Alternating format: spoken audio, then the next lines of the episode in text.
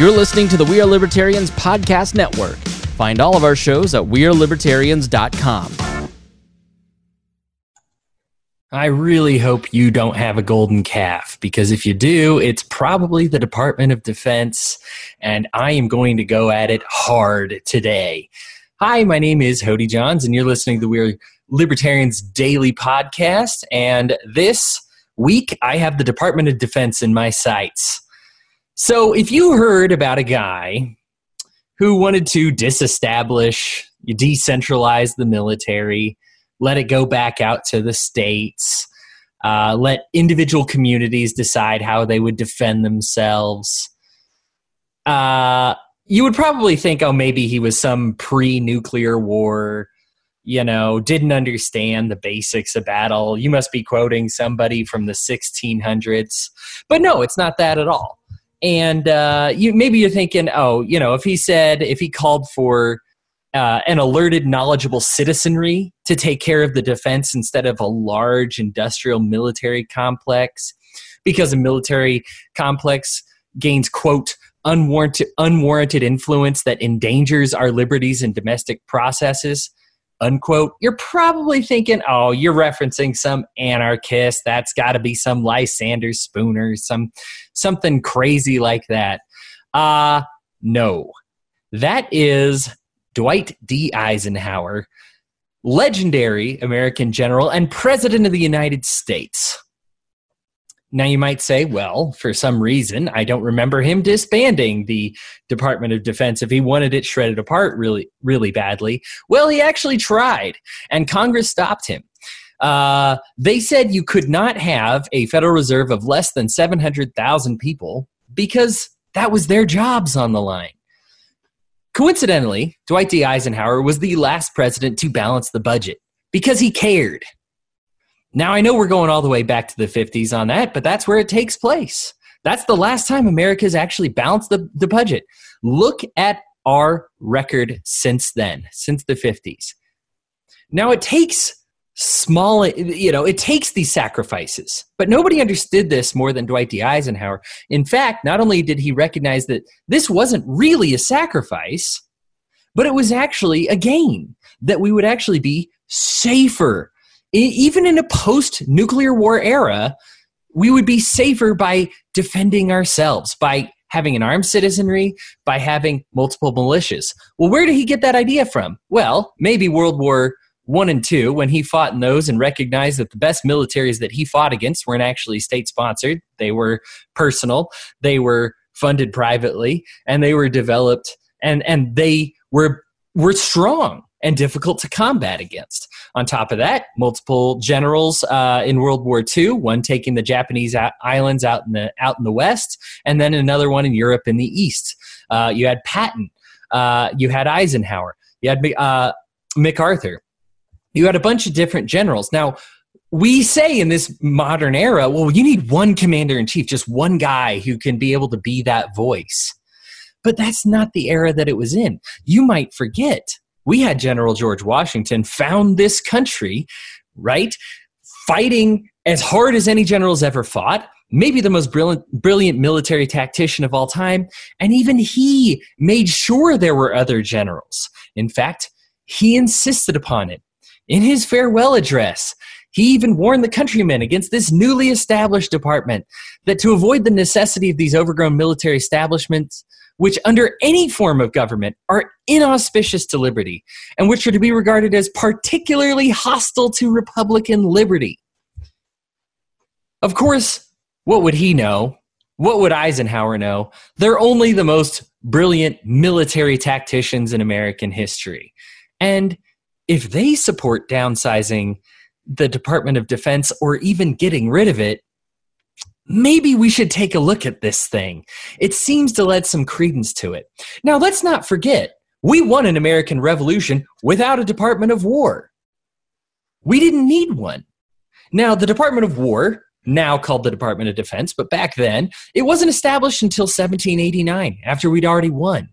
Now, maybe you think, well, I'm sure it just would have been a lot cleaner if we'd had a single centralized power, but you'd be wrong remember that we were the underdogs in that war. It took the the knowledge of each individual area. You had Horatio Mills in the north, and you had Washington in the south. You had so many other generals that knew their area and said, okay, I can command this area. I think I know where we might collaborate and achieve some victory. Yes, you need some type of unity, but you don't need a department to do that. You're going to have that anyway. People didn't want to die to the British Empire. They understood after they invaded Concord and Lexington that New York, Virginia, these things were next. And so you didn't need to tell these generals, hey, generals, let's make sure we get all on the same page here. That's unnecessary. It wasn't necessary. We didn't have that, that political mechanism in place to make them agree and make them collaborate. Simply, they did. Why? Because of self preservation. And really, when we talk about the Department of Defense, defense is really that self preservation we're talking about. Let's look on a bit of the history in case that's not a convincing enough argument for you to make you understand why there are real problems with the Department of Defense. So 1789 gets created, of course, after the war, after we don't need it anymore, and they go back and, you know, a few few decades later decide to declare war on the British Empire in 1812 again. Now, it's funny when you think of the American military, you might think of the most powerful military in the world, and you probably should. But we don't win the War of 1812. We get them out of our territories, but they still have all of what we know as the United Kingdom and Britain. And we go to war with them, we lose a lot of people, but it doesn't help us at all. We're still where we are, they're still where they are. So the War of 1812, now by modern standards, the cost of the war would have been only 1.6 billion dollars to tell you the scope of how things have increased. That's adjusted for today's dollars. It would have cost 1.6 billion dollars. So remember that. Of course, what happens with all these departments as soon as you create them, well, they tend to grow, don't they? Including spending money and American lives to go to a war that is really unnecessary. It wasn't very popular. In 1824, the U.S. War Department created the Bureau of Indian, Indian Affairs. Why is that under the Department of Defense? Well, let's see here. We got the Indians.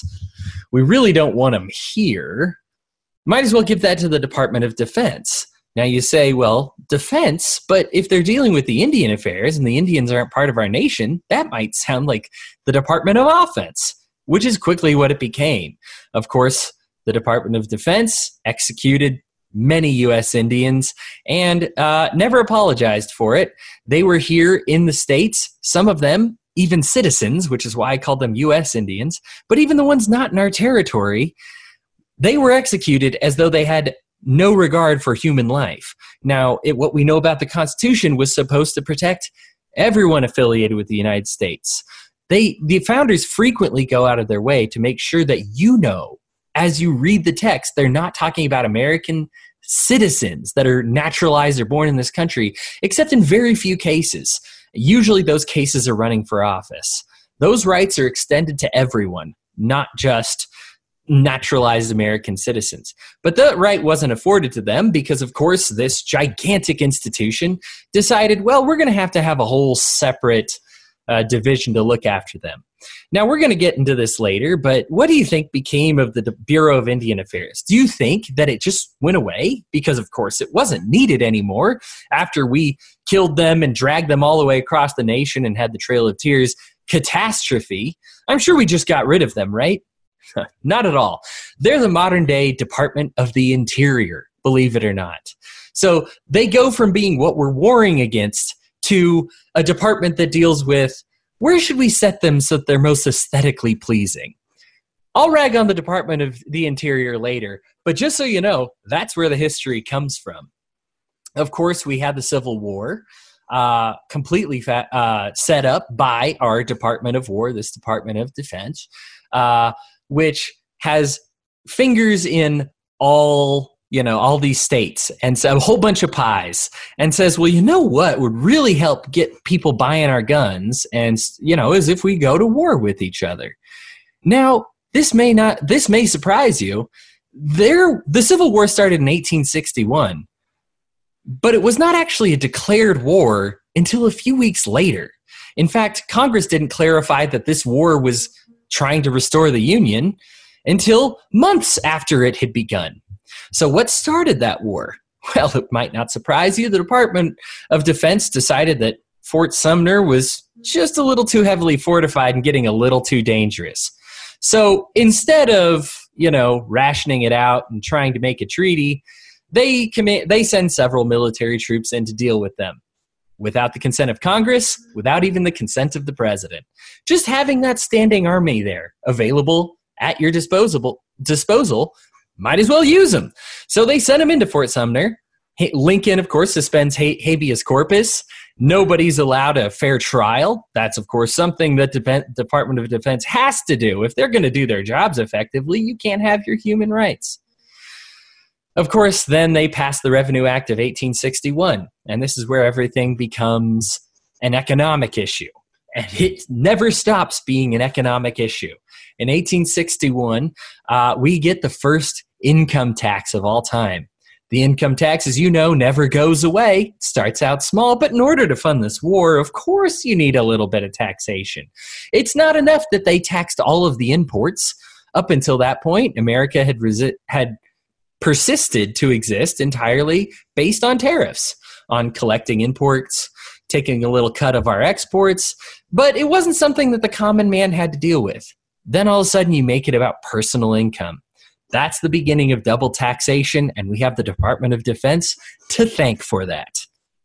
We have the Militia Act.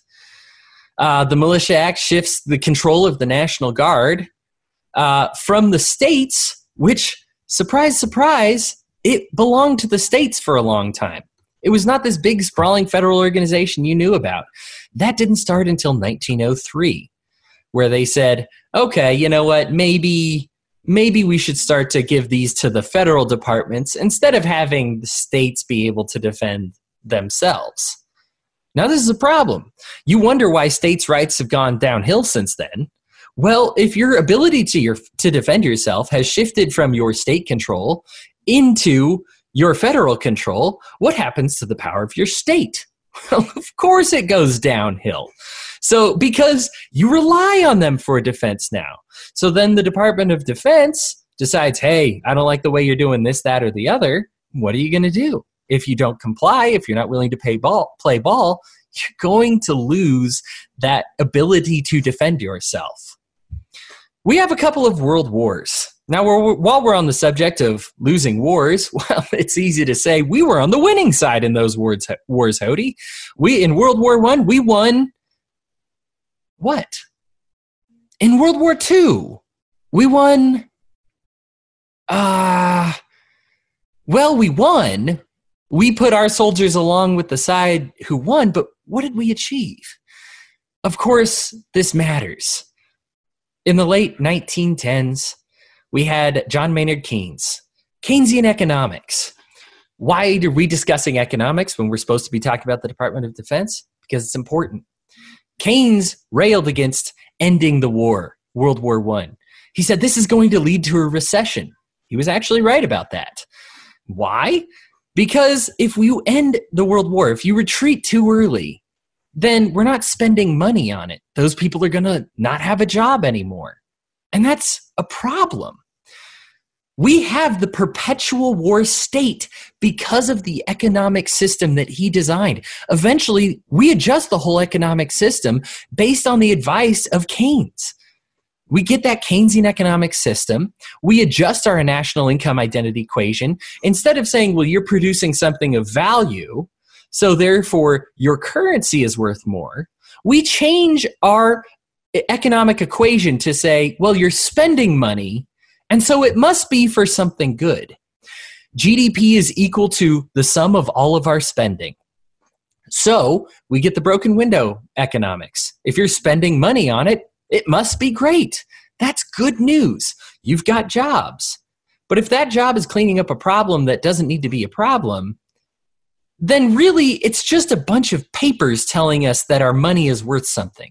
It's just a bunch of empty promises. Empty Congresses telling us your money is worth something. This is really worth something. We've really done something. This continues all the way today, where we have the famous boneyard in the United States. We immediately send the majority of our planes that we build, build, build for, and we're talking military fighters. We send them to the boneyard to never be flown. Right now, we have more fighters than we have pilots that know how to pilot them. But we spent money on them, so it counts towards our GDP. We say our country is worth more because we spent money on it. See, Keynes had a huge issue with us getting out of the war.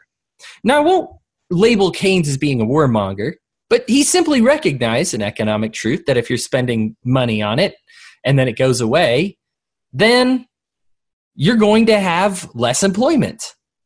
That's accurate. But isn't the right thing to do to create an economy based on peacetime as opposed to wartime? Because of the Department of Defense listening to John Maynard Keynes and, and the Congress listening to them, we find ourselves in a series of perpetual wars that we didn't need to be involved in. We had to make excuses to get involved in World War I because the economy was stagnant. World War II, same thing. Heels of the Great Depression. Had a, had a whole bunch of bad economic policies. What's the quickest way to fix those? Send our troops to war. What happens after the war ends? Uh, we need to find excuses to go back to war. In 1943, or 1942, I'm sorry, we decide to intern the Japanese. 110,000 people of Japanese descent. Two thirds of the internees were actually American citizens. None of them, not a single one of them, was ever charged with one crime. This was paranoia at its finest, is what we tell ourselves. But really, it was just ec- economics at its worst because we said we had to spend money on something. You know, it's a project we can do interning the Japanese. They seized what we thought was just paranoia, but they used that paranoia as an excuse to get involved in a military conflict with citizens, with our own people, with arresting them. Now, you can say, hey, I don't think that was an armed conflict, but let me tell you this they weren't dragged out of their homes by people who were unarmed. And it was the Department of Defense, of course, that carried out these orders. In 1943, the world's largest office building, the Pentagon, is completed after numerous construction problems.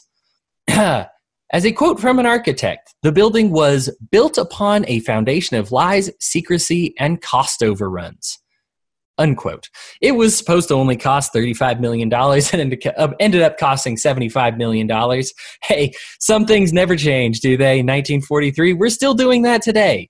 We say a project will run X amount of money, it run X, runs way over that, and who's on the hook? Well, the American taxpayer, of course. Even if the, even if they don't get the taxes together for it, they just print the money for it, which makes everyone's money worse not just the taxpayers, even those who are getting welfare money see their theirs go down. I mean, it it hurts literally everyone when we go over on these projects. The Pentagon was just that trend trendsetter, and of course that continues today. 1950, following North invasion, the North Korea's invasion of South Korea, President Truman, experiencing an economic depression, decides to send U.S. military forces to the Korean Peninsula without a congressional declaration of war. Make no mistake, this is not something new to our era. Obama didn't coin the ability to, to call a war a kinetic military action and just basically rename it to the point where even his own Department of Defense people have no idea the difference between that and a war. We did the same thing. We did the same thing during the Civil War. And guess what? They did the same thing during the Korean War. We never officially declared a war on them. Congress didn't do it. Truman just sent them over there. Hostilities in North Korea would end one year later, or I'm sorry, three years later in 1953 with an armistice, but no formal end of the war because a war was never started. In the North Koreans' eyes, and you might see this follow up today, they're still at war with us because there was never any formal declaration of surrender. We never repaid anything. So our we surprised at all that they hate us? Now, they invaded South Korea. They should not have done that. Of course, we took South Korea's side, but the North Koreans were still upset with us for doing that, for ever getting involved. Guess what? That North Korean non alliance has placed American lives in danger.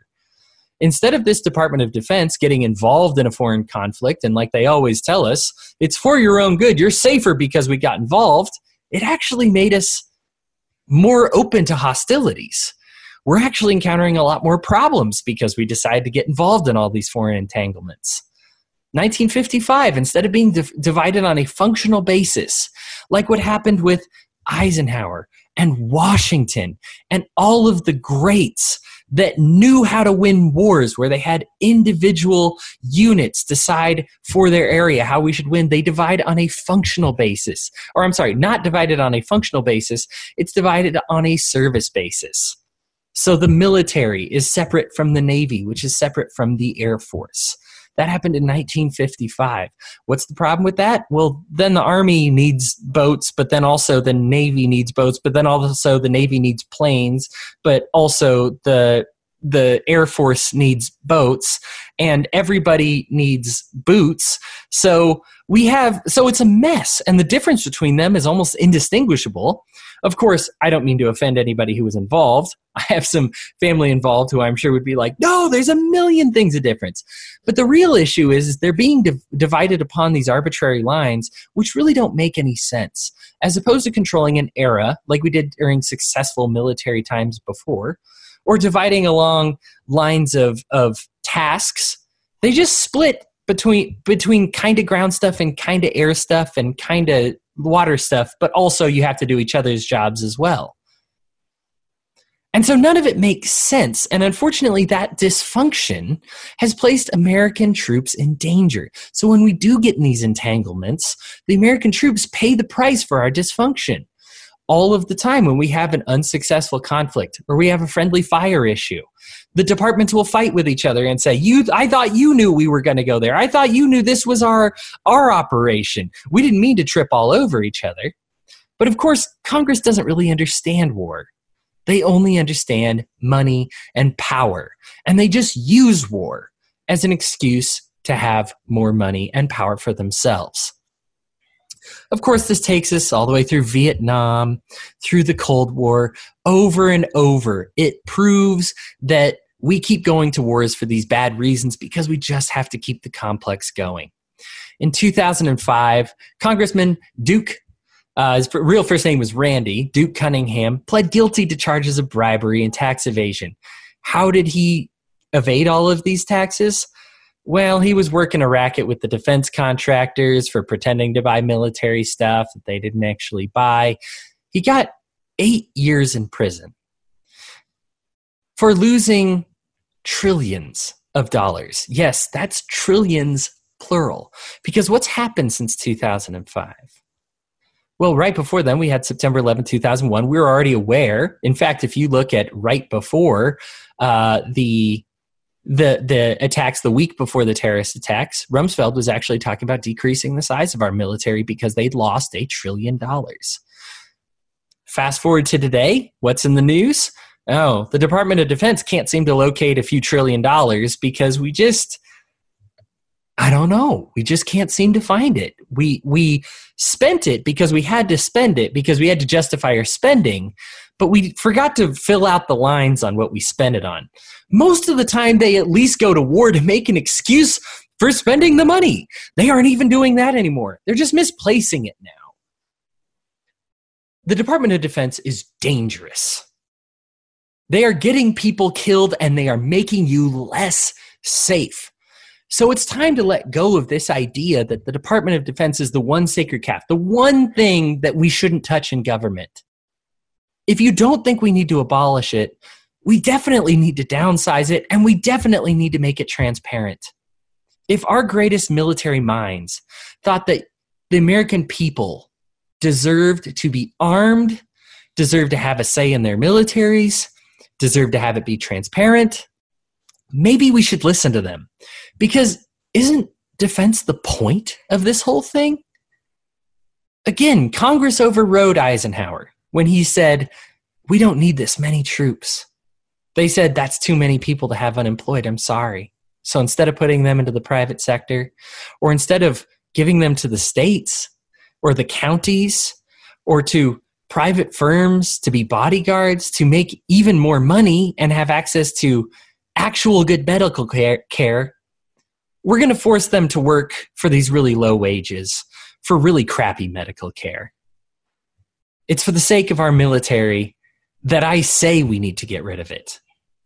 I don't have an anger towards the military. I think that we need to have a serious look on at what they're doing in the world and I would encourage anyone I know in the military to resign and to leave until we start doing moral things around the world. But I understand that they joined because they have a passion for defense, they have a passion for America.